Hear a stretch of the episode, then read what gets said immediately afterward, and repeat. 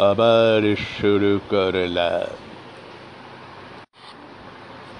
কতদিন পরে এলে একটু বসো, তোমায় অনেক কথাই বলার ছিল। যদি শোনো, কতদিন পরে এলে কতদিন পরে এলে? একটু বসো, তোমায় অনেক কথাই বলার ছিল। যদি শোনো, কতদিন পরে এলে? আকাশে বৃষ্টি নামো গাছেরা উঠু কেঁপে ঝড়ে, সেই ঝড়ে একটু উঠুক তোমার মনের ঘরে। বহুদিন মনের কথা বলার ছুটি পাইনে যেন। কতদিন পরে জীবনে যে পথ আমার ছিল যে তোমার ছায়ায় ঢাকা, সেই পথ তেমনি আছে সবুজ ঘাসে ঢাকা। জীবনে যে পথ আমার ছিল যে তোমার ছায়ায় ঢাকা, সেই পথ তেমনি আছে সবুজ ঘাসে ঢাকা। চেনা গান বাজলো যদি, চেনা গান বাজলো যদি, বেজেই আবার থামবে কেন? কতদিন পরে এলে? একটু বসো, তোমায় অনেক কথাই বলার বলার ছিল। তোমায় অনেক কথাই বলার ছিল। কতদিন পরে এলে আকাশে বৃষ্টি নামুক গাছেরা উঠু কেঁপে ঝড়ে সেই ঝড়ে একটু উঠুক তোমার মনের ঘরে। বহুদিন মনের কথা বলার ছুটি পাইনে যেন। কতদিন পরে এলে জীবনে যে পথ আমার ছিল যে তোমার ছায়ায় ঢাকা, সেই পথ তেমনি আছে। সবুজ গাছে ঢাকা। চেনা গান বাজলো যদি, চেনা গান বাজলো যদি, বেজেই আবার থামবে কেন? কতদিন পরে এই গানটি গীতিকার ছিলেন একজন কিংবদন্তি গীতিকার পুলক বন্দ্যোপাধ্যায়। এবং গানটি যিনি সুর দিয়েছিলেন এবং যিনি গেয়েছিলেন, তিনি বাংলার গর্ব, বাঙালির গর্ব, ভারতবর্ষের গর্ব, ভারতবাসীর গর্ব, এক কিংবদন্তি লিজেন্ড প্রবাদ প্রতিম, মহাগায়ক, মহাশিল্পী, যার অবিশ্বাস্য মধুমাখা সুরেলা কণ্ঠই বলুন বা আনবিলেবল গার্ডেন সুপ্রিম মেলোডিয়াস বয়সই বলুন এবং মানে শুধু অবিশ্বাস্য কণ্ঠশিল্পী, গায়ক শিল্পী, গায়ক বা মহাশিল্পী, মহাগায়ক, মহাশিল্পী ছিলেন তাই নয়, মহাসুরকারও বটেন। গানটি তিনিই গেয়েছিলেন এবং তিনিই সুর দিয়েছিলেন।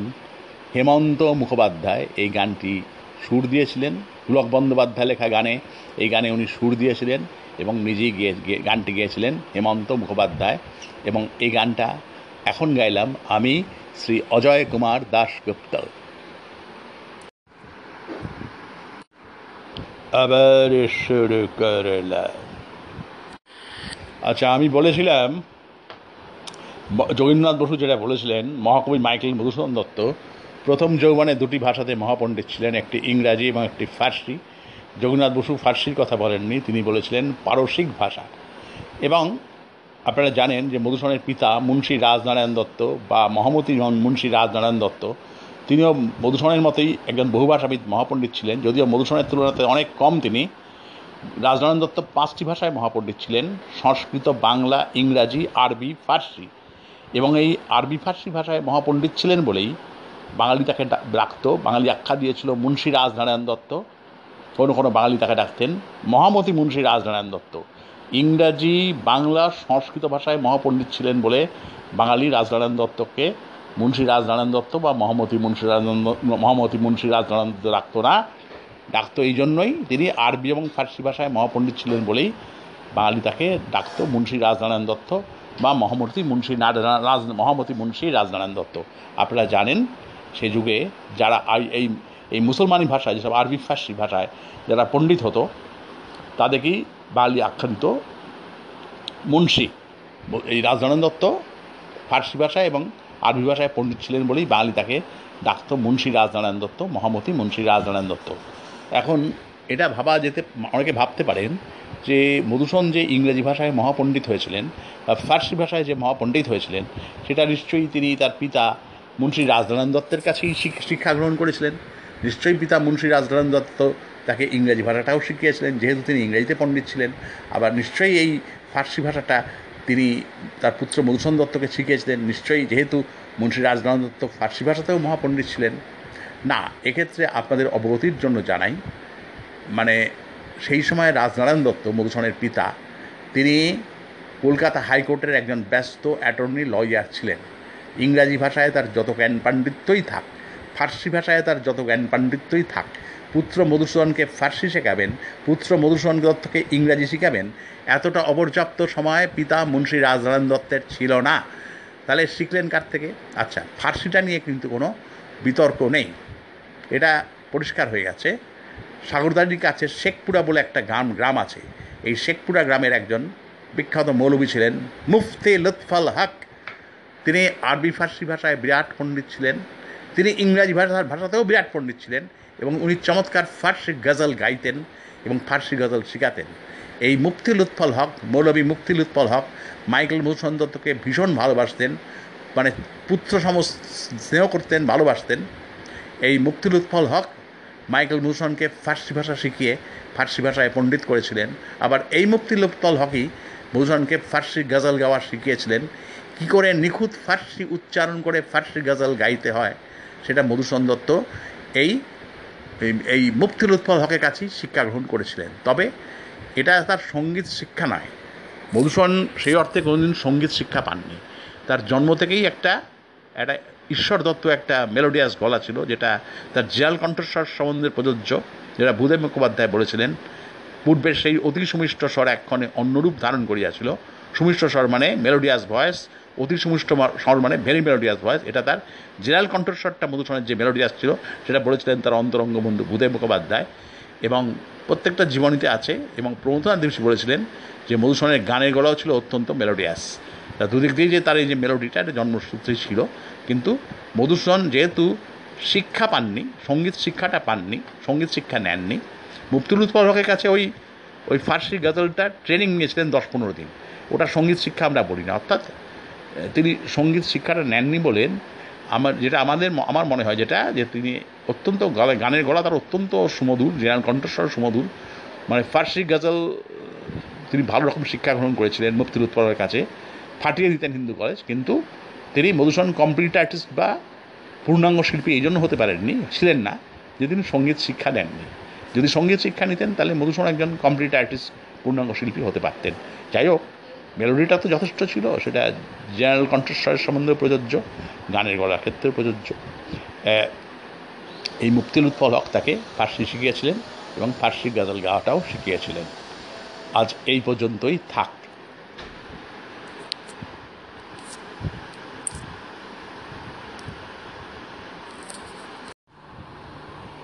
আবার শুরু করলাম। যে আখিতে এত হাসি লুকানো, খুলে খুলে তার যেন আখি যে মনের আছে এত মাধুরী, সে কেন চলিছে বয়ে ব্যথাবার যে আঁকিতে এত হাসি লুকানো, যে আঁকিতে এত হাসি লুকানো। ফুল ফুল তার যেন যে মনের আছে এত একটু পরে পরে বললে হয় না? আমি তো আমি তাজু শান্ত চলে যাব একটু পরে। পরে যাব একটু পরে চলে যাব। যে মনের আছে এত মাধুরী সে কেন চলেছে বয়ে ব্যথাবার যে আখিতে এত হাসি লুকানো, যে আখিতে এত হাসি লুকানো, দ্বীপের শেখায় এত আলো যে তবু কেন কাজলে সে কালো যে? দ্বীপের শিখায় এত আলো যে? তবু কেন কাজলে সে কালো যে? একলার ভালো লাগা কি আসে? কেঁদে কেঁদে হতে চায় দুজনার যে আখিতে এত হাসি লুকানো, কুলে কুলে তার যেন আকিদার যে মনের আছে এত মাধুরী, সে কেন চলেছে বয়ে ব্যথা ভার? সাগর কখনো সে দেখে না, বুকে তার কিরতন রয়েছে? কাঙালের মতো ফিরে ফিরে তাই, ফিরে ফিরে অবহেলা শুয়েছে, সাগর কখনো সে দেখে না। বুকে তার কিরতন রয়েছে, কাঙালের মতো ফিরে ফিরে তাই, ফিরে ফিরে অবহেলা শুয়েছে। প্রেম যদি পড়ে এত সুধা গো তবু কেন হৃদয়ের ক্ষুধা গো। প্রেম যদি পড়ে, এত সুধা গো। তবু কেন হৃদয়ের ক্ষুধা গো? যে প্রেমে রয়েছে এত মমতা, কেন তার দিক হতে হাহাকার যে আঁকিতে এত হাসি লুকানো যে আঁখিতে, এত হাসি লুকানো কুলে কুলে তার যেন আখিধার যে মনের আছে এত মাধুরী, সে কেন চলেছে বয়ে ব্যথাবার যে আখিতে এত হাসি লুকানো এই গানটির গীতিকার ছিলেন একজন কিংবদন্তি গীতিকার। তিনি বাংলা তথা ভারতবর্ষের গর্ব, একজন পৃথিবীর সর্বযুগের সর্বকালের এক অবিশ্বাস্য মহানক্ষত্র, একটা আনবিলেবল সুপারস্টার একটা আনবিলেবল সুপ্রিম মেলোডিয়াস ভয়েস অসাধারণ মধুমাখা সুরডা কণ্ঠের অধিকারী, পরম শ্রদ্ধা, সন্ধ্যা মুখোপাধ্যায়ের স্বামী ছিলেন ইনি সন্ধ্যা মুখোপাধ্যায়ের হাজব্যান্ড এনার নাম শ্যামল গুপ্ত। একজন কিং, কিংবদন্তি গীতিকার শ্যামল গুপ্ত এই গানটি লিখেছিলেন। যিনি সুর দিয়েছিলেন। তিনি একজন অত্যন্ত শক্তিধর গীতি সুরকার ছিলেন এবং ওনার সম্বন্ধে আমার অসম্ভব একটা উচ্চ ধারণা আছে। কানু ঘোষ, বাংলা গানে খুব বেশি সুর উনি করেনি যে কটি সুর করেছেন। প্রত্যেকটি সুর চাবুক, একটি, আরেকটির সঙ্গে, একটির সঙ্গে আরেকটির কোনো মিল নেই। প্রত্যেকটি সুর নিজ নিজ বৈশিষ্ট্যে সমুজ্জ্বল হয়ে আছে। একটি সুরের সাথে আরেকটি সুরের কোনো মিল নেই। এই গানঘোষ সম্বন্ধে আমার অসম্ভব উচ্চ ধারণা আসে, উচ্চ ধারণা আছে। অত্যন্ত শক্তিধর সুরকার ছিলেন ইনি। এই অত্যন্ত শক্তিধর সুরকার গানঘোষ এই সুরটি দিয়েছিলেন এবং গানটি যিনি গিয়েছিলেন, তিনি পৃথিবীর সর্বযুগের সর্বকালের এক অবিশ্বাস্য মহানক্ষত্র আনবিলিভেবল সুপারস্টার বাঙালির কাছে এনার পরিচয়টা, কিছুদিন তিনি ছদ্মনাম, ছদ্মনামে ছিলেন তপন কুমার। পরে তপন কুমার ছদ্মনামটা ছুঁড়ে ফেলে দিলেন। তারপর তপন কুমারের আর কোনো আর কোনো ট্রেস পাওয়া গেল না। যেদিন থেকে তপন কুমারের আর কোনো ট্রেস পাওয়া গেল না, সেদিন থেকে বাঙা- বাঙালির কাছে তিনি পাকাপাকিভাবে হয়ে গেলেন তালাত মাহমুদ। আপনারা সবাই জানেন, বোম্বের ক্ষেত্রেও বটে, সর্বভারতীয় ক্ষেত্রেও বটে। পৃথিবীর সর্বযুগের সর্বকালের এই অবিশ্বাস্য মহানক্ষত্রটিকে, এই আনবিলেবল সুপারস্টারটিকে কেউ তপন কুমার বলেও চিনতেন না, তালাত মাহমুদ বলেও চিনতেন না। সেখানে তিনি একটিমাত্র নামেই পরিচিত ছিলেন। সে এবং সেটাই ছিল তার আসল নাম। সেটাই তার আসল আইডেন্টিটি সেটি হচ্ছে তালাত মেহমুদ। আমার হাতে যদি ডিকশনারি বা অভিধান লেখার অ্যাবসলিউট অথরিটি যদি কেউ আমাকে দিত, আমি অভিধান বা ডিকশনারিতে তিনটে প্রতিশব্দ বা সিরোনিম চক করে দিতাম। প্রতিভা বা জিনিয়াসের আরেকটা প্রতিশব্দ আমি লিখে দিতাম মহাকবি মাইকেল মধুসূদন দত্ত পেশিবহুলতা স্বাস্থ্য মাসলমানের আরেকটা প্রতিশব্দ আমাকে যদি লিখতে বলা হতো, আমি লিখে দিতাম বিশ্বশ্রয় Manohar Aich if Michael Madhusudan Dutt is another synonym of genius if Manohar Aich is another synonym of muscle man then definitely then definitely then definitely another synonym of melody another synonym of melody, another synonym of melody. পৃথিবীর সর্বযুগের সর্বকালের এক অবিশ্বাস্য মহানক্ষত্র unbelievable superstar একটি unbelievable supreme melodious voice একটি unbelievable supreme romantic appeal অসাধারণ মধুবাখা সরল স্বর্ণকণ্ঠের অধিকারী তপন কুমার তালাত মাহমুদ তালাত মাহমুদ এই তপন কুমার তালাত মাহমুদ তালাত মাহমুদই এই গানটি গেয়েছিলেন এবং এখন এই গানটা গাইলাম আমি অর্থাৎ শ্রী অজয় কুমার দাশগুপ্ত। আচ্ছা এবার আবার শুরু করলাম। এবার বলছি, মাইকেল মধুসূদন দত্ত যে ইংরেজি ভাষা সাহিত্যে তার যে একটা বিরাট পাণ্ডিত্য, বিরাট জ্ঞান, একটা একটা ফান্ডা ছিল, সেটা তো সবাই স্বীকার করেছে। হ্যাঁ রবীন্দ্রনাথ ঠাকুর বলেছিলেন, ইংরাজি ভাষা ও সাহিত্যে মধুসূদনের অনুরাগ ছিল সুগভীর, অধিকার ছিল প্রশস্ত। সৈয়দ মোস্তাব আলী পূর্ব পাকিস্তানের রাষ্ট্রভাষা প্রসঙ্গে বলেছিলেন, মধুসূদন দত্তের মতো বহুভাষায় সুপণ্ডিত দ্বিতীয় কোনো বাঙালি এদেশে জন্মাননি। তার পূর্বে বা তার পরে কোনো বাঙালি বা কোনো ভারতীয় তার মতো ইংরাজি লিখে যেতে পারেননি। পৃথিবীর পনেরো থেকে ষোলোটা ভাষায় মধুসূদন অসাধারণ পণ্ডিত ছিলেন, প্রত্যেকটা ভাষায় কবিতা লিখতে পারতেন, প্রত্যেকটা ভাষায় চিঠি লিখতেন, লিখতে পারতেন এবং সৈয়দ মুস্তফ আলী বলেছিলেন, একটা ভাষায় মহাপণ্ডিত হতে তার চার থেকে ছ মাসের বেশি সময় লাগতই না। শুধু একটা ভাষার ক্ষেত্রে এটা এই নিয়মটা খাটেনি, সেটা হচ্ছে সংস্কৃত ভাষা। এই ভাষাতেও তিনি বিরাট পণ্ডিত হয়েছিলেন, তবে এটা তার সময়টা একটু বেশি লেগেছিল। এক বছর। রাজকুমার বিদ্যারত্ন নামে, রাজকুমার বিদ্যারত্ন নামে একজন সংস্কৃতজ্ঞ পণ্ডিতকে উনি এনগেজ করেছিলেন। তার কাছে এক বছর সংস্কৃত শিক্ষা করে তিনি সংস্কৃত ভাষা সাহিত্যে বিরাট পণ্ডিত হয়েছিলেন। বিরাট পাণ্ডিত্য অর্জন করেছিলেন, জ্ঞান অর্জন করেছিলেন, বিরাট অধিকার এবং আনভেলবুল ফান্ডা তার ছিল। প্রশ্নটা হচ্ছে মধুসূদন যে আগের দিন বলেছিলাম যে ফার্সি ভাষায় যে মধুসূদন পণ্ডিত হয়েছিলেন এবং ফার্সি গজল গাইতেন, এটা তিনি শিখেছিলেন সাগরদারির কাছে, শেখপুরা বলে একটা গ্রাম আছে। সেই শেখপুরা গ্রামের একজন বিশিষ্ট মৌলবী ছিলেন মুফতেলত পাল হক। তার কাছে তিনি ফার্সি ভাষা শিখে ফার্সি ভাষায় পণ্ডিত হয়েছিলেন। তার কাছেই তিনি ফার্সি গজল গাওয়াও শিখেছিলেন। এই মুফতুল পাল হক তাকে শিখিয়েছিলেন কী করে নিখুঁত ফার্সি উচ্চারণ করে ফার্সি গজল গাইতে হয়।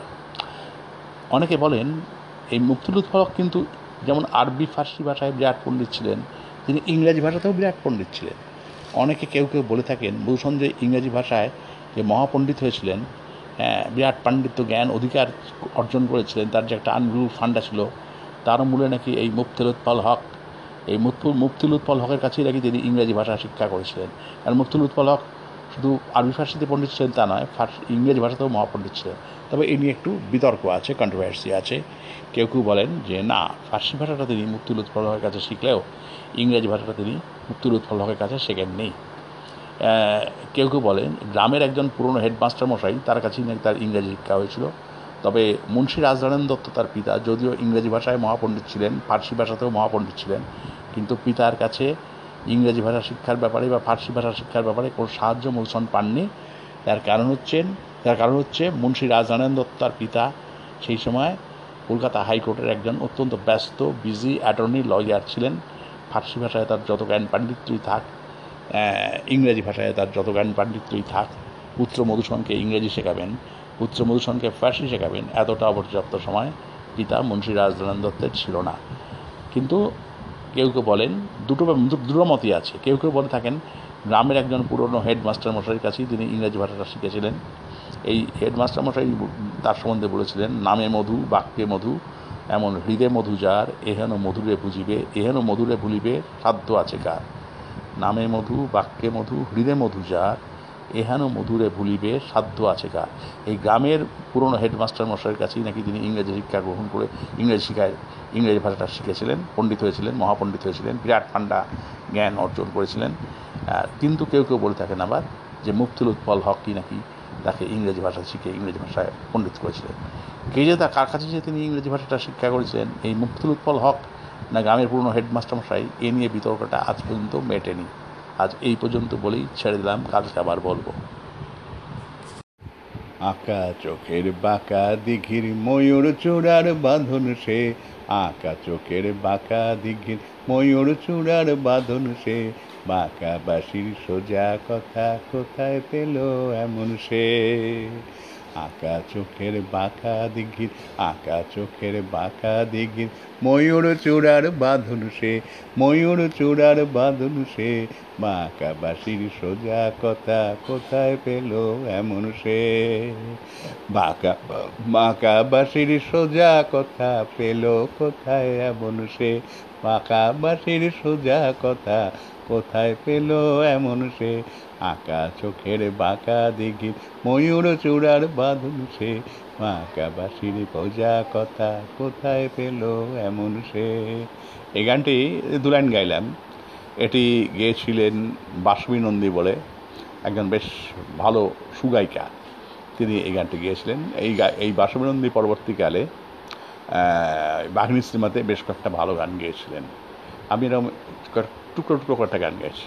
একটা মাধুরী চট্টোপাধ্যায় গান গাইছে পাখি ধরা দে, পাখি ধরা দে, যখন ডাকি আয় রে পাখি ধরা দে, যখন ডাকি আয় রে পাখি ধরা দে হাজে নানার নানে ধরা দে। পাখি ধরা দে, ও পাখি ধরা দে, পাখি তুই পালাস না, পাখি তুই পালাস না, পাখি ধরা দে, পাখি ধরা দে। এই গানটি গেয়েছিলেন মাধুরী চট্টোপাধ্যায় নামে আরেকজন অসাধারণ এক মহিলা কণ্ঠশিল্পী। এই গানটা গেয়েছিলেন মাধুরী চট্টোপাধ্যায়। এরকম গাইছি, টুকরো টুকরো গান গাইছি। এটা এই গানটা তরুণ বন্দ্যোপাধ্যায়ের একটা গান। তন্নি তনু বন্যে আখি, স্নিগ্ধ তনুর রুপ তোমার রূপশালী নদীর মতন। তন্নি তনু বন্যি আখি, স্নিগ্ধ তো, স্নিগ্ধ তনুর মন। রূপ তোমার রূপশালী, নদীর মতন। ও গো সুরঞ্জনা, বাজাও বাজাও বাজাও না।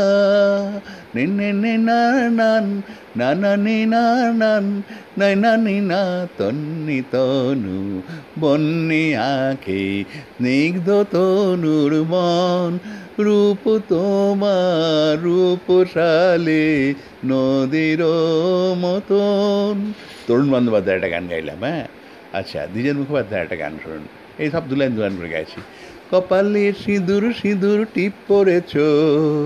কপালে সিঁদুর সিঁদুর টিপ পড়েছ। পড়েছ শঙ্কদিকের শাখা।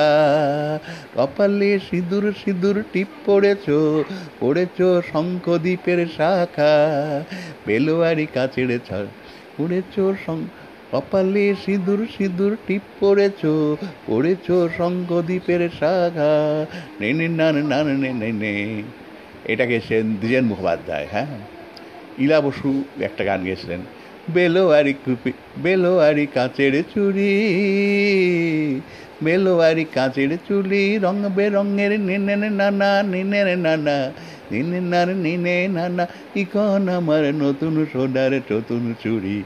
বেলোয়ারি কাঁচের চুড়ি, এটা ইলা বসু গেছিলেন আর একটা মানবেন্দ্র মুখোপাধ্যায় একটা গান।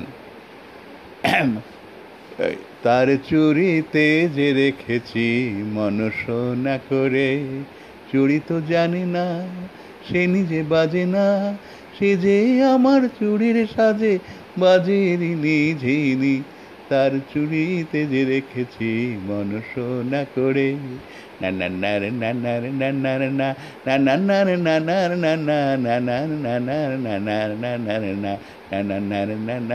না নির্মলা মিশ্রের একটা গান শুনুন, অল্প কয়েকটু গাইছি। উন্মনামন, স্বপ্ন মগন, মুগ্ধ নয়ন মেলে দিয়ে, কার ধ্যানে আছো বসুন্ধরা গো? বসুন্ধরা, তুমি কার ধ্যানে আছো? সন্ধ্যা তারার দ্বীপ জেলে দিয়ে উন্নমন আমন এটা নির্মলা মিশ্র গেছিলেন হ্যাঁ? আচ্ছা এটা নির্মলা মিশ্র আরেকটা গান শুনো। তোমার আকাশ দুটি চোখে আমি হয়ে গেছি তারা। আমি হয়ে গেছি তারা। এই জীবন ছিল নদীর মতন গতিহারা দিশে হারা হারা। ওগো, তোমার আকার দুটি চোখে আমি হয়ে গেছি তারা। আগে ছিল শুধু পরিচয়, পরে হলো মন বিনিময়। শুভ লগ্নে হয়ে গেল শুভ পরিণয়। যখনই ডাকি জানি তুমি দেবে সারা। এই জীবন ছিল নদীর মতন। গতিহারা দিশে হারা গতিহারা দিশে হারা তোমার আকার দুটি চোখে আমি হয়ে গেছি তারা। আমি হয়ে গেছি তারা। এডিন মানুষের একটা গান গাইলাম। এরকম সব আগের যুগের সব অসাধারণ গায়ক, গায়িকাদের সব দু একটা লাইন, এরকম টুকরো টুকরো আমি গাইছি। এরকম অনেক গান মনে পড়ছে যেমন একটা গান ছিল, এই গানটা এটা তরুণ বন্দ্যোপাধ্যায়ের গান। পদ্ম দিঘির কোলে পদ্ম শালুক দলে শুধু ওদের নিয়েই মন কি তোমার ভরবে গো? ও পদ্ম বনের কন্যা, কবে আমায় মনে পড়বে? এটা বোধহয় তরুণ বন্দ্যোপাধ্যায় গান না আমি ভুল করলাম। এটা কার গান আমি ভুলে যাচ্ছি।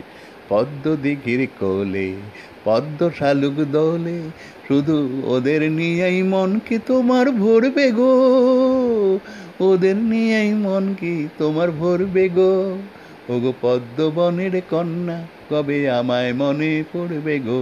পদ্ম বনের কন্যা, কবে আমায় মনে পড়বে গো? পদ্ম দিঘির কোলে, পদ্ম শালুক দলে, শুধু ওদের নিয়েই মন কি তোমার ভরবে গো? আচ্ছা এরকম আরও টুকরা টুকরা একটা গান আছে। পিন্ডু ভট্টাচার্যের একটা গান ছিল। তুমি নির্জন উপকূলে নায়িকার মতো পথ চলতে গিয়ে কথা বলতে গিয়ে কিছু মিষ্টি হাওয়ার মতো স্বপ্নেরত নির্জন উপকূলে নায়িকার মতো, তুমি নির্জন উপকূলে নায়িকার মতো। এটা পিন্টু ভট্টাচার্যের গান। তারপর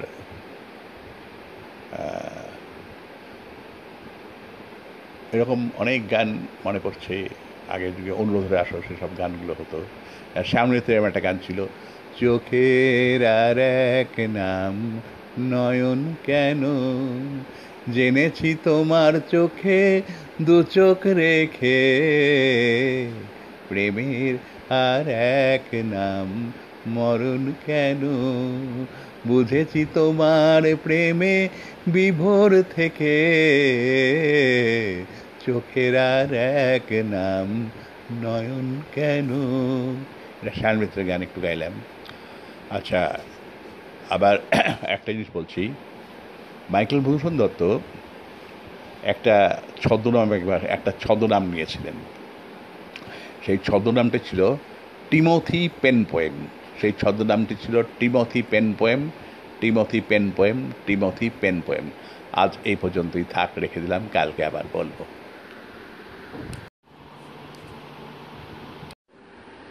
আবার শুরু করলাম। এই মধুরাত শুধু ফুল পাপিয়া এই মায়ারা শুধু তোমার আমার।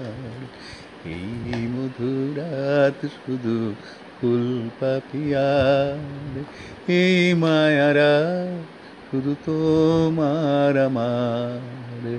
মায়া বেচাদের সনে চামেলি জাগিছে বনে, আগুন খুলিয়া দিল প্রাণের এ দুয়ার। মায়া বিচাদের সনে চামেলি জাগিছে বনে, আগুন খুলিয়া দিল প্রাণের এ দুয়ার। মায়ারা, শুধু তোমার আমার, এই মধুরাত শুধু ফুল পাপিয়ার, এই মায়ারা শুধু তোমার আমার। দুটি মন চুপি চুপি এলো কাছাকাছি, প্রেম বলে দুয়ের মাঝে আমি আছি। দুটি মন চুপি চুপি এলো কাছাকাছি। প্রেম বলে দুয়েরও মাঝে আমি আছি। হৃদয়ের এই চাওয়া, এমন নিবিড় করিয়া পাওয়া, এ জীবনে কোনো দিনও নহে ভুলিবার। হৃদয়ের এই চাওয়া, এমন নিবিড় করিয়া পাওয়া এ জীবনে কোনো দিনও নহে তাহা ভুলিবার। হৃদয়ের রয়েই চাওয়া, এমন নিবিড় করিয়া পাওয়া। এ জীবনে কোনো দিনও নহে তাহা ভুলিবা মায়ারা, শুধু তোমার আমার। এই মধুরাত শুধু ফুল পাপিয়ার এই মায়ারা শুধু তোমার আমার। এই গানটা যে আমি গাইলাম, এটি উত্তম কুমার সুচিত্রা সেনের একটা বিখ্যাত বই, সাগরিকার গান। এই গানটির গীতিকার ছিলেন গৌরীপ্রসন্ন মজুমদার। একজন কিংবদন্তি গীতিকার গৌরীপ্রসন্ন মজুমদার এই গানটি লিখেছিলেন। এটি সুর দিয়েছিলেন একজন কিংবদন্তি, একজন অত্যন্ত শক্তিধর একজন সুরকার। ওনার নাম ছিল রবীন চট্টোপাধ্যায়। রবীন চট্টোপাধ্যায় এই গানটিতে সুর দিয়েছিলেন।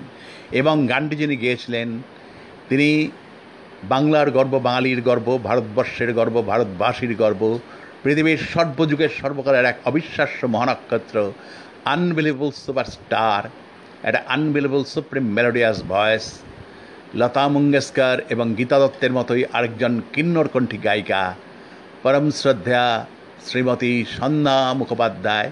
এবং এখন এই গানটা গাইলাম আমি শ্রী অজয় কুমার দাশগুপ্ত।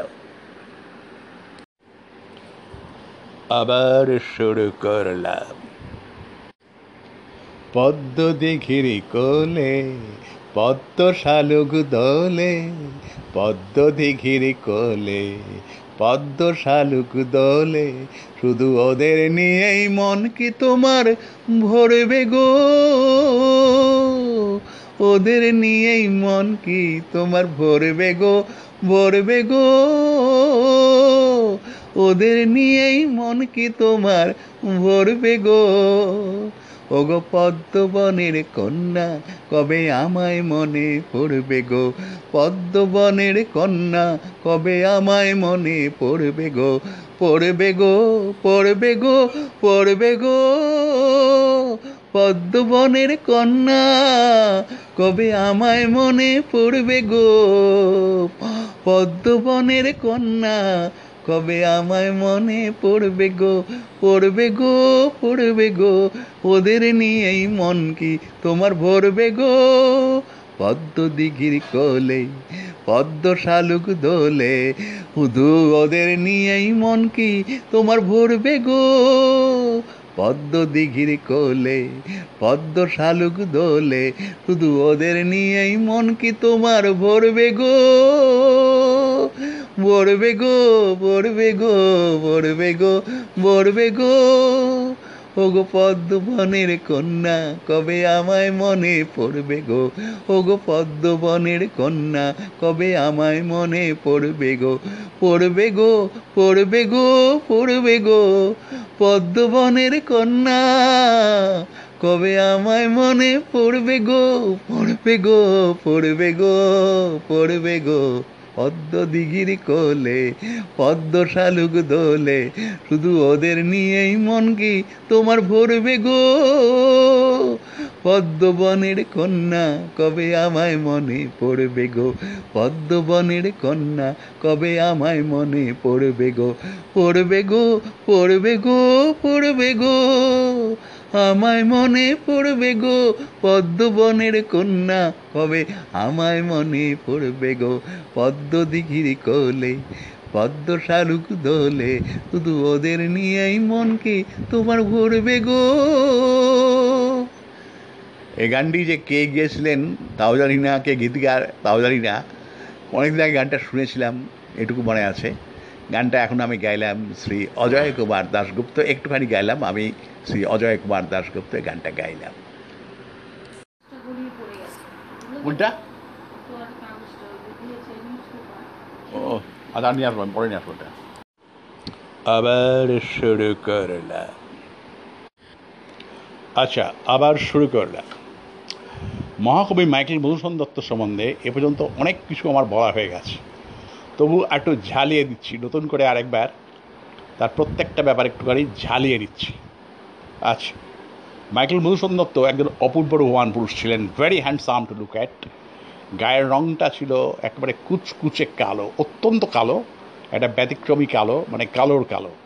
হ্যাঁ, খুবই ব্ল্যাক ডার্ক কমপ্লেকশন কিন্তু যেমন অত্যন্ত কালো তেমনি অত্যন্ত রোহান অত্যন্ত সুন্দর অত্যন্ত সুপুরুষ অত্যন্ত সুশ্রী অত্যন্ত সুদর্শন very much handsome to look at though dark in complexion প্রমাণ ভূদেব মুখোপাধ্যায়, মধুসূদনের পরমন্তর অঙ্গবন্ধু জগন্নাথ বসু, মধুসূদনের জীবন চরিৎকার এবং মধুসূদনের আরেক মানে সবচেয়ে পরমন্তর অঙ্গবন্ধু most intimate friend Gourdas Basak.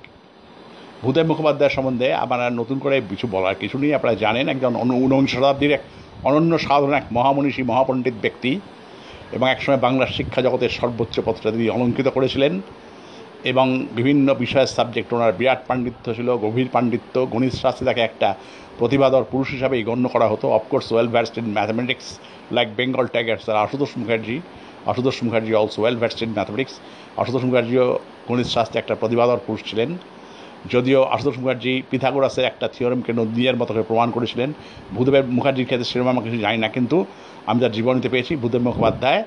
গণিত শাস্ত্রে একজন অত্যন্ত প্রতিভাধর পুরুষ ছিলেন। যদিও একবার এই গণিত শাস্ত্রে অত্যন্ত প্রতিভাধর পুরুষ ভূদেব মুখোপাধ্যায়, গণিতের একটা ব্যাপারে মাইকেল মধুসূদন দত্তের কাছে শোচনীয়ভাবে পরাজয় বরণ করেছিলেন। মাইকেল মধুসূদন এক সময় যদিও গণিত শাস্ত্রে মন দিতেন না, পরে তিনি ভূদেবকে প্রমাণ করার জন্য খুব তাড়াতাড়ি ওয়েল ভ্যাটস ইন ম্যাথামেটিক্স হয়ে গিয়েছিলেন। এই ইতিহাস বাঙালি জানে না, যাকে সেটা আরেকটা ব্যাপার। তা এবং আচার্য সুনীতি কুমার চট্টোপাধ্যায়ের মতো একজন ওই রকম কেউ একটা মহাপণ্ডিত ব্যক্তি। পৃথিবীর সর্বযুগের সর্বকালের এক অবিশ্বাস্য বহুভাষাবিদ মহাপণ্ডিত ব্যক্তি, তুলনামূলক ভাষা সাহিত্যের অধ্যাপক, জাতীয় অধ্যাপক, ন্যাশনাল প্রফেসর আচার্য সুনীতি কুমার চট্টোপাধ্যায়, যাকে আরেক কেউ কেটা মরতি বিশ্বকবি রবীন্দ্রনাথ ঠাকুর। তার শেষের কবিতা কাব্যপন্যাসে বিরাট ওজন দিয়েছিলেন। শেষের কবিতা কাব্যপন্যাস, কাব্যপন্যাসের নায়ক অমিত রায় সে শিলং পাহাড়ে গিয়ে সুনীতি চাটুর্যের ভারতত্ব নিয়ে পড়তে শুরু করেছিল। এই ভূদেব মুখোপাধ্যায়, যিনি নিজের ওজনে একজন অত্যন্ত ওজনদার ব্যক্তি এবং আচার্য সুনীতি কুমার চট্টোপাধ্যায়ের মতো একজন অত্যন্ত ওজনদার ব্যক্তি, যাকে আরেক অত্যন্ত ওজনদার ব্যক্তি রবীন্দ্রনাথ ঠাকুর তার শেষের কবিতা কাব্যপন্যাসে বিরাট ওজন দিয়েছেন। সেই রবীন্দ্রনাথের ওজনদার, রবীন্দ্রনাথের ওজনে ওজনদার এবং সুনীতি চ্যাটার্জির তার নিজের ওজনে ওজনদার এবং ভূদেব মুখোপাধ্যায়ের ওজনে ওজনদার। ভূদেব মুখোপাধ্যায়ের নিজের ওজনে ওজনদার এবং আচার্য সুনীতি কুমার চট্টোপাধ্যায়ের ওজনে ওজনদার। সেই সুনীতি চট্টোপাধ্যায়, যে চট্টোপাধ্যায়, যিনি রবীন্দ্রনাথের ওজনে ওজনদার, সেই ওজনদার সুনীতি চট্টোপাধ্যায়ের ওজনে ওজনদার এবং নিজের ওজনে ওজনদার, সেই তীক্ষ্ণতি ব্যক্তিটি যার তীক্ষ্ণ পর্যবেক্ষণ শক্তি ছিল, কিন পার অবজারভেশন, সেই মহামান্য ভূদেব মুখোপাধ্যায় স্মৃতিচারণ করে বলেছিলেন, স্নেহাস্পদ যোগীন্দ্র, আমি যখন মহাকবি মাইকেল মধুসূদন দত্তকে প্রথম দেখি, তখন তাহার প্রথম যৌবনকাল। বর্ণকৃষ্ণ হইলেও মধুসূদন দত্ত দেখিতে বেশ সুশ্রী ছিল। এই ভূদেব মুখোপাধ্যায়, এই গোত্রের এই পরম শ্রদ্ধেয় চিরব্রহ্ম, এই মনীষী, গোত্রের প্রধান পিতা মুখবংশ যাদব ভূদেব মুখোপাধ্যায় মহাশয়, মাইকেল মধুসূদন দত্তকে শুধু সুশ্রী পুরুষই বলেননি। সুশ্রীর আগে একটা বেশ বিশেষণও উনি প্রয়োগ করেছিলেন। Means not only handsome to look at but very much handsome to look at though dark in complexion বর্ণকৃষ্ণ হইলেও।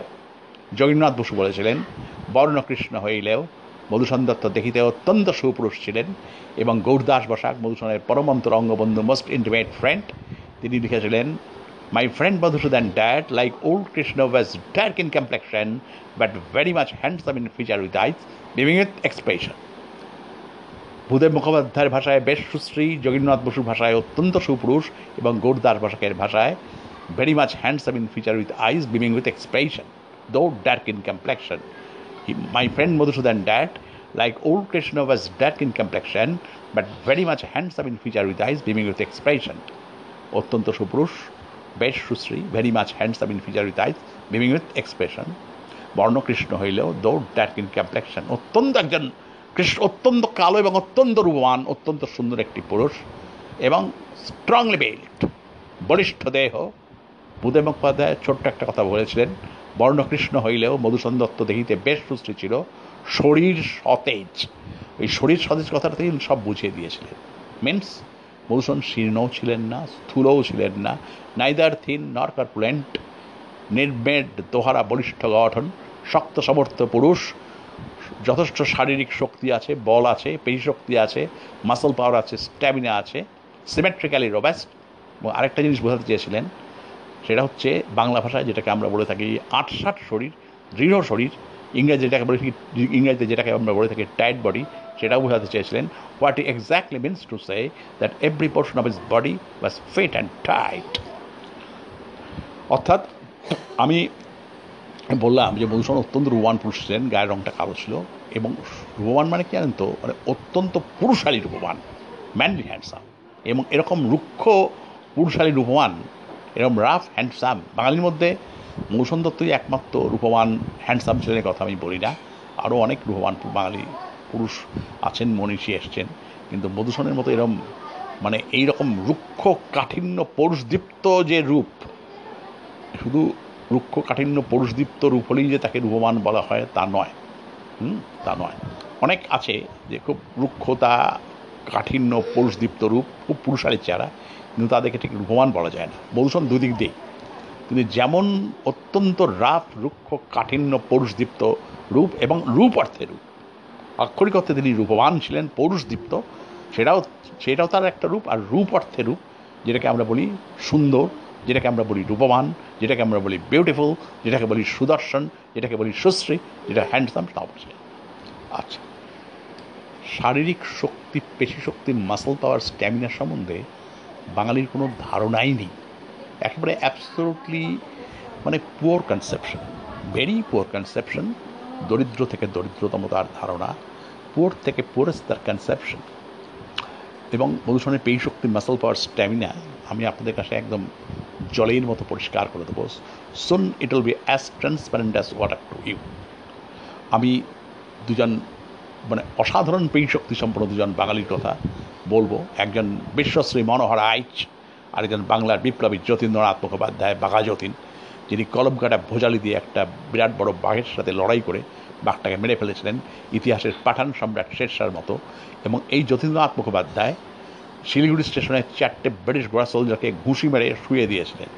এই মনোহর আইচের পেশি শক্তির অঙ্কের সঙ্গে বাহাজুদ্দিনের পেশি শক্তির অঙ্কের তুলনা দেখিয়ে আমি মধুসূদনের পেশি শক্তি muscle power super muscle power stamina আপনাদের কাছে জলের মতো পরিষ্কার করে দেবো। সুন এটা আগে একবার করে দিয়েছি, আবার করে দেবো। Soon it will be as transparent as water to you জেনে রাখুন বাঙালিরা জানে না, তার শারীরিক শক্তি মানে দৈহিক বল, তার সুপার মাসল পাওয়ার স্ট্যামিনা বাঙালির বিয়ান দিবা জিনিস, সেটা আমি প্রমাণ করে দেবো। আর ও দেখতে অপূর্ব মহান পুরুষ, অত্যন্ত বলিষ্ঠ, অত্যন্ত মানে সুঠাম দেহ স্ট্রংলি বিল্ড মেথ সুঠাম সিমেট্রিক্যাল রোবেস্ট এবং প্রতিভাধর মানে অত্যন্ত প্রতিভাধর মানে জিনিয়াস মানে একেবারে অবিশ্বাস্য জিনিয়াস মানে তার কিছু কিছু এবং তিনি যে প্রতিভাধর পুরুষ ছিলেন, যে অর্থে জিনিয়াস সে সেরকম অঙ্ক আমি দেখিয়ে দেবো যে বেশ কিছু ব্যাপারে আমরা ইংরেজি যেটাকে বলে থাকি অ্যাবসলিউট আনপ্যারাল আনচ্যালেঞ্জ সুপ্রিমেস এটা বাংলায় বলে থাকি একম অদ্বিতীয়ম সেটা আমি দেখিয়ে দেবো, প্রমাণ করে দেবো। এবং পাণ্ডিত্য বলছেন যে শুধু প্রতিভার দৈত্য জিনিয়াসের জায়ান্টসের তা নয় পাণ্ডিত্যেরও তিনি দৈত্য। বিরাট পণ্ডিত ব্যক্তি। পৃথিবীর জ্ঞান ভাণ্ডার একবারে গুলে খেয়ে ফেলেছিলেন। তদুপরি ছিলেন পৃথিবীর একজন বহুভাষাবিদ মহাপণ্ডিত ব্যক্তি, পনেরো থেকে ষোলোটা ভাষায় তার অসাধারণ পাণ্ডিত্য অধিকার ছিল। প্রত্যেকটা ভাষায় তিনি কবিতা লিখতে পারতেন, প্রত্যেকটা ভাষায় তিনি চিঠি লিখতে পারতেন এবং সৈয়দ মুস্তাব আলী বলেছিলেন, এক একটা ভাষায় পণ্ডিত হতে তার কোনোদিনও চার থেকে ছ মাসের বেশি সময় লাগতো। এবং তিনি যে একজন বহুভাষাবিদ মহাপণ্ডিত ছিলেন, পনেরো থেকে ষোলোটা ভাষায় পণ্ডিত ছিলেন এবং প্রত্যেকটা ভাষায় কবিতা লিখতে পারতেন, প্রত্যেকটা ভাষায় চিঠি লিখতে পারেন, পারতেন এই ব্যাপারটা আমি জলের মতো আপনাদের কাছে পরিষ্কার করে দেবো। এবং ইংরাজি ভাষায় তার যে কতখানি মানে পাণ্ডিত্য, জ্ঞান, অধিকার সেটাও আপনার আপনাদের পরে পরে পরিষ্কার করে দেবো। ফার্সি ভাষায় মধুসূদন মানে পণ্ডিত হয়েছিলেন খুব অল্প সময় ছমাস চর্চা করে ইংরেজিও তাই। শুধু সংস- মানে সৈয়দ মুস্তাব আলী বলেছিলেন, যে কোনো ভাষা পৃথিবীর পণ্ডিত হতে তার চার থেকে ছ মাসের বেশি সময় লাগতো। সেটা আমি দেখিয়ে দেবো এবং ফার্সি ভাষায় তিনি যে প্রথম যৌবনে বিরাট পণ্ডিত হয়ে গেছিলেন সেটাও দেখিয়ে দেবো। চমৎকার ফার্সে গজল গাইতেন উনি। গানের গলা ছিল তার অসাধারণ অত্যন্ত মেলোডিয়াস গলা। এবং মধুসূদনের আরেকটা ব্যাপার যেটা আমি বলেছিলাম তার গানের গলায় যে অত্যন্ত মিষ্টি সুইট শ্রুতিমধু সুরেলা মেলোডিয়াস ছিল তা নয়। হ্যাঁ, তার জেনারেল কণ্ঠস্বরে যেটা কথা বলে মানুষ সেটা তো গানে গলা না সেটাও তার অত্যন্ত মেলোডিয়াস ছিল। দুই দিক দিয়েই মানে গানের গলার মেলোডি আবার জেনারেল কণ্ঠস্বরে মেলোডি দুই দিক দিয়েই মধুসূদন এটা একটা ব্যতিক্রমী ব্যাপার। এবং এরকম এরকম ব্যতিক্রমী ব্যাপার, বাংলাদেশের কজন ব্যতিক্রমী পুরুষ, ব্যতিক্রমী মহিলার ক্ষেত্রে সত্য? ভারতবর্ষের কজন ব্যতিক্রমী পুরুষ, ব্যতিক্রমী মহিলার ক্ষেত্রে সত্য? এবং পৃথিবীর কয়েকজন ব্যতিক্রমী পুরুষ, মহিলার ক্ষেত্রে সত্য? এটা মানে রীতিমতো ভাবার ব্যাপার, ভাববার মতো ব্যাপার, এটা রীতিমতো বিচার সাপেক্ষ ব্যাপার, এবং একটা রিসার্চের মতো ব্যাপারও আর এই হলো ব্যাপার। এবং মানে মধুসূদন ছিলেন একজন পূর্ণ মানব, পূর্ণ পুরুষ। কোন অর্থে তিনি পূর্ণ মানব। রাজকীয় আভিজাত্যের নীল রক্ত।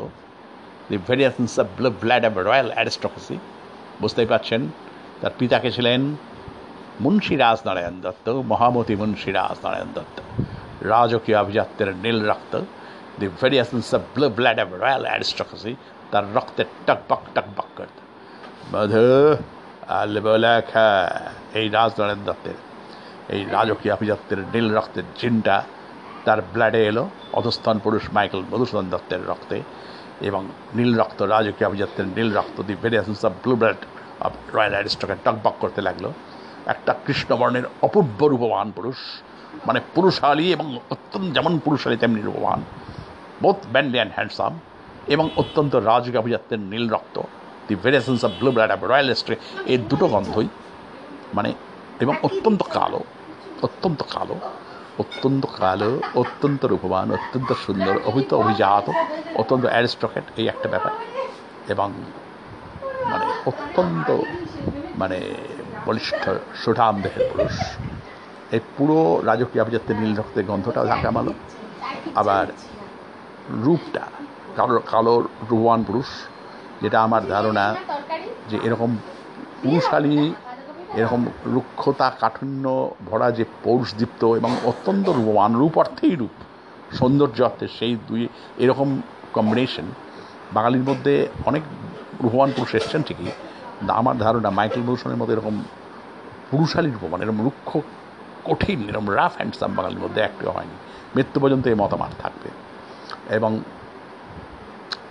এই গন্ধটা তার এই যে অত্যন্ত কালো কালো কালো পুষ্টি এবং অত্যন্ত রূপবান পুষ্টির এই কালো এবং রূপ এর গন্ধটা এবং রাজ, রাজকীয় অভিজাতের নীল রক্তের গন্ধটা, দুটো গন্ধই ধাক্কা মারল কার সংবেদনশীল না শেখায় বাংলার প্রথিত যশা সাহিত্যিক, স্বনামধন্য সাহিত্যিক, খ্যাতনামা সাহিত্যিক, বিশিষ্ট সাহিত্যিক পাওয়ারফুল রাইটার হুগলির শিয়াখালার একজন জন্মবিজাত বার্ন অ্যারিস্ট্রকেট একজন মহাপণ্ডিত ব্যক্তি হাইলি ইন্টেলেকচুয়াল পার্সন একজন পরম সদ্য চিরব্রহ্ম জন্মভূজাত বার্নার্স অ্যারিস্ট্রকেট হুগলির শিয়াখালার গোত্রের প্রধান পিতা মুখবংশজাত মহামান্য বলাই চাঁদ মুখোপাধ্যায়ের বনফুলের সংবেদনশীল নাসিকায় ধাক্কা মারল। এই বাংলার প্রথিতযশা সাহিত্যিক, স্বনামধন্য সাহিত্যিক, খ্যাতনামা সাহিত্যিক বিশিষ্ট সাহিত্যিক পাওয়ারফুল রাইটার হুগলি শিয়াখালা একজন জন্মভূজাত বর্ণ অ্যারিস্ট্রকেট একজন মহাপণ্ডিত মহামননশীল ব্যক্তি হাইলি ইন্টেলেকচুয়াল পার্সন এবং অত্যন্ত পরম শ্রদ্ধ চিরপ্রম্য এবং এই বলাই চাঁদ মুখোপাধ্যায় বনফুলের সংবেদনশীল নাসিকায় ধাক্কা মারল। বনফুল, তার শ্রীমধুসূদন নাটকে তাকে কী বললেন? কালরাজ কুমার ব্ল্যাক প্রিন্স বলেছিলেন না বলেছিলেন। ঠিক একই ব্যাপারটাই ঘটল। পৃথিবীর সর্বযুগের সর্বকালের এক অবিশ্বাস্য বহুভাষাবিদ মহাপণ্ডিত ব্যক্তি, মহামননশীল ব্যক্তি, মহাজ্ঞানী ফার্স্ট লার্নেড ম্যান একটা হাইলি ইন্টেলেকচুয়াল পার্সন চোদ্দোটি ভাষায় মহাপণ্ডিত ছিলেন, বহু ভাষাবিদ মহাপণ্ডিত ব্যক্তি এবং জ্ঞান পাণ্ডিত্য বৈধক্তের চরম শীর্ষে আরোহণকারী একজন ব্যক্তি। যিনি চিরকালই আজও অনেক ব্যাপারই বাঙালির কাছে চরম প্রামাণিকতার থেকেও বেশি মোর দ্যান অ্যাবসলুট অথরিটি যেমন ছিলেন রাজশেখর বসু পরশুরাম একজন রাজশেখর বসু পরশুরাম এরকম একজন ব্যক্তি। যেমন ছিলেন মহামান্য ভাষাচার্য আচার্য সুনীতি কুমার চট্টোপাধ্যায় এরকম একজন ব্যক্তি। এই এই রকম একজন ব্যক্তি ছিলেন ইনিও। ডাক্তার সৈয়দ মোস্তফা আলী এক জন্মভূজাত বার্ন অ্যারিস্টোক্র্যাট এবং মহাপণ্ডিত হাইলি ইন্টেলেকচুয়াল পার্সন যিনি আজও চিরকালই বাঙালির কাছে অনেক ব্যাপারে চরম প্রামাণিকতার থেকেও বেশি এবং তার সংবেদনশীল নাসিকাতেও এই দুটো গন্ধই ধাক্কা মারলো, একটা কৃষ্ণবর্ণের অত্যন্ত রুহান পুরুষ এটাও ধাক্কা মারলো, আবার রাজকীয় অভিজাত্যের নীল রক্তের গন্ধটাও ধাক্কা মারলো। তাকে তার নবাব বাড়ি ছোটো গল্পে সৈয়দ মুস্তাব আলী কী আখ্যা দিলেন? না না, আসলে দুই জন্মভূজাত বার্নার্ড স্ট্রকেট দুই পরম শ্রদ্ধ চিরপ্রণম্য, একজন বলাইচাঁদ মুখোপাধ্যায় বনফুল, গোত্রের প্রধান পিতা মুখবংশজাত বলাই চাঁদ মুখোপাধ্যায় বনফুল এবং ডাক্তার সৈয়দ মুস্তাব আলী দুজনের অনুভূতিটা একই, অনুভূতির কোনো তারতম্য নেই। ওই বলাইচাঁদ মুখোপাধ্যায় বনফুলের ওই কাল রাজকুমার ব্ল্যাক প্রিন্স ভাবটা বজায় রেখে তার ভাষাটাকে তিনি বদলে দিলেন। তার ইনএমিটেবল স্টাইলে তার নবাববাড়ি ছোট গল্পে তাকে কি বললেন?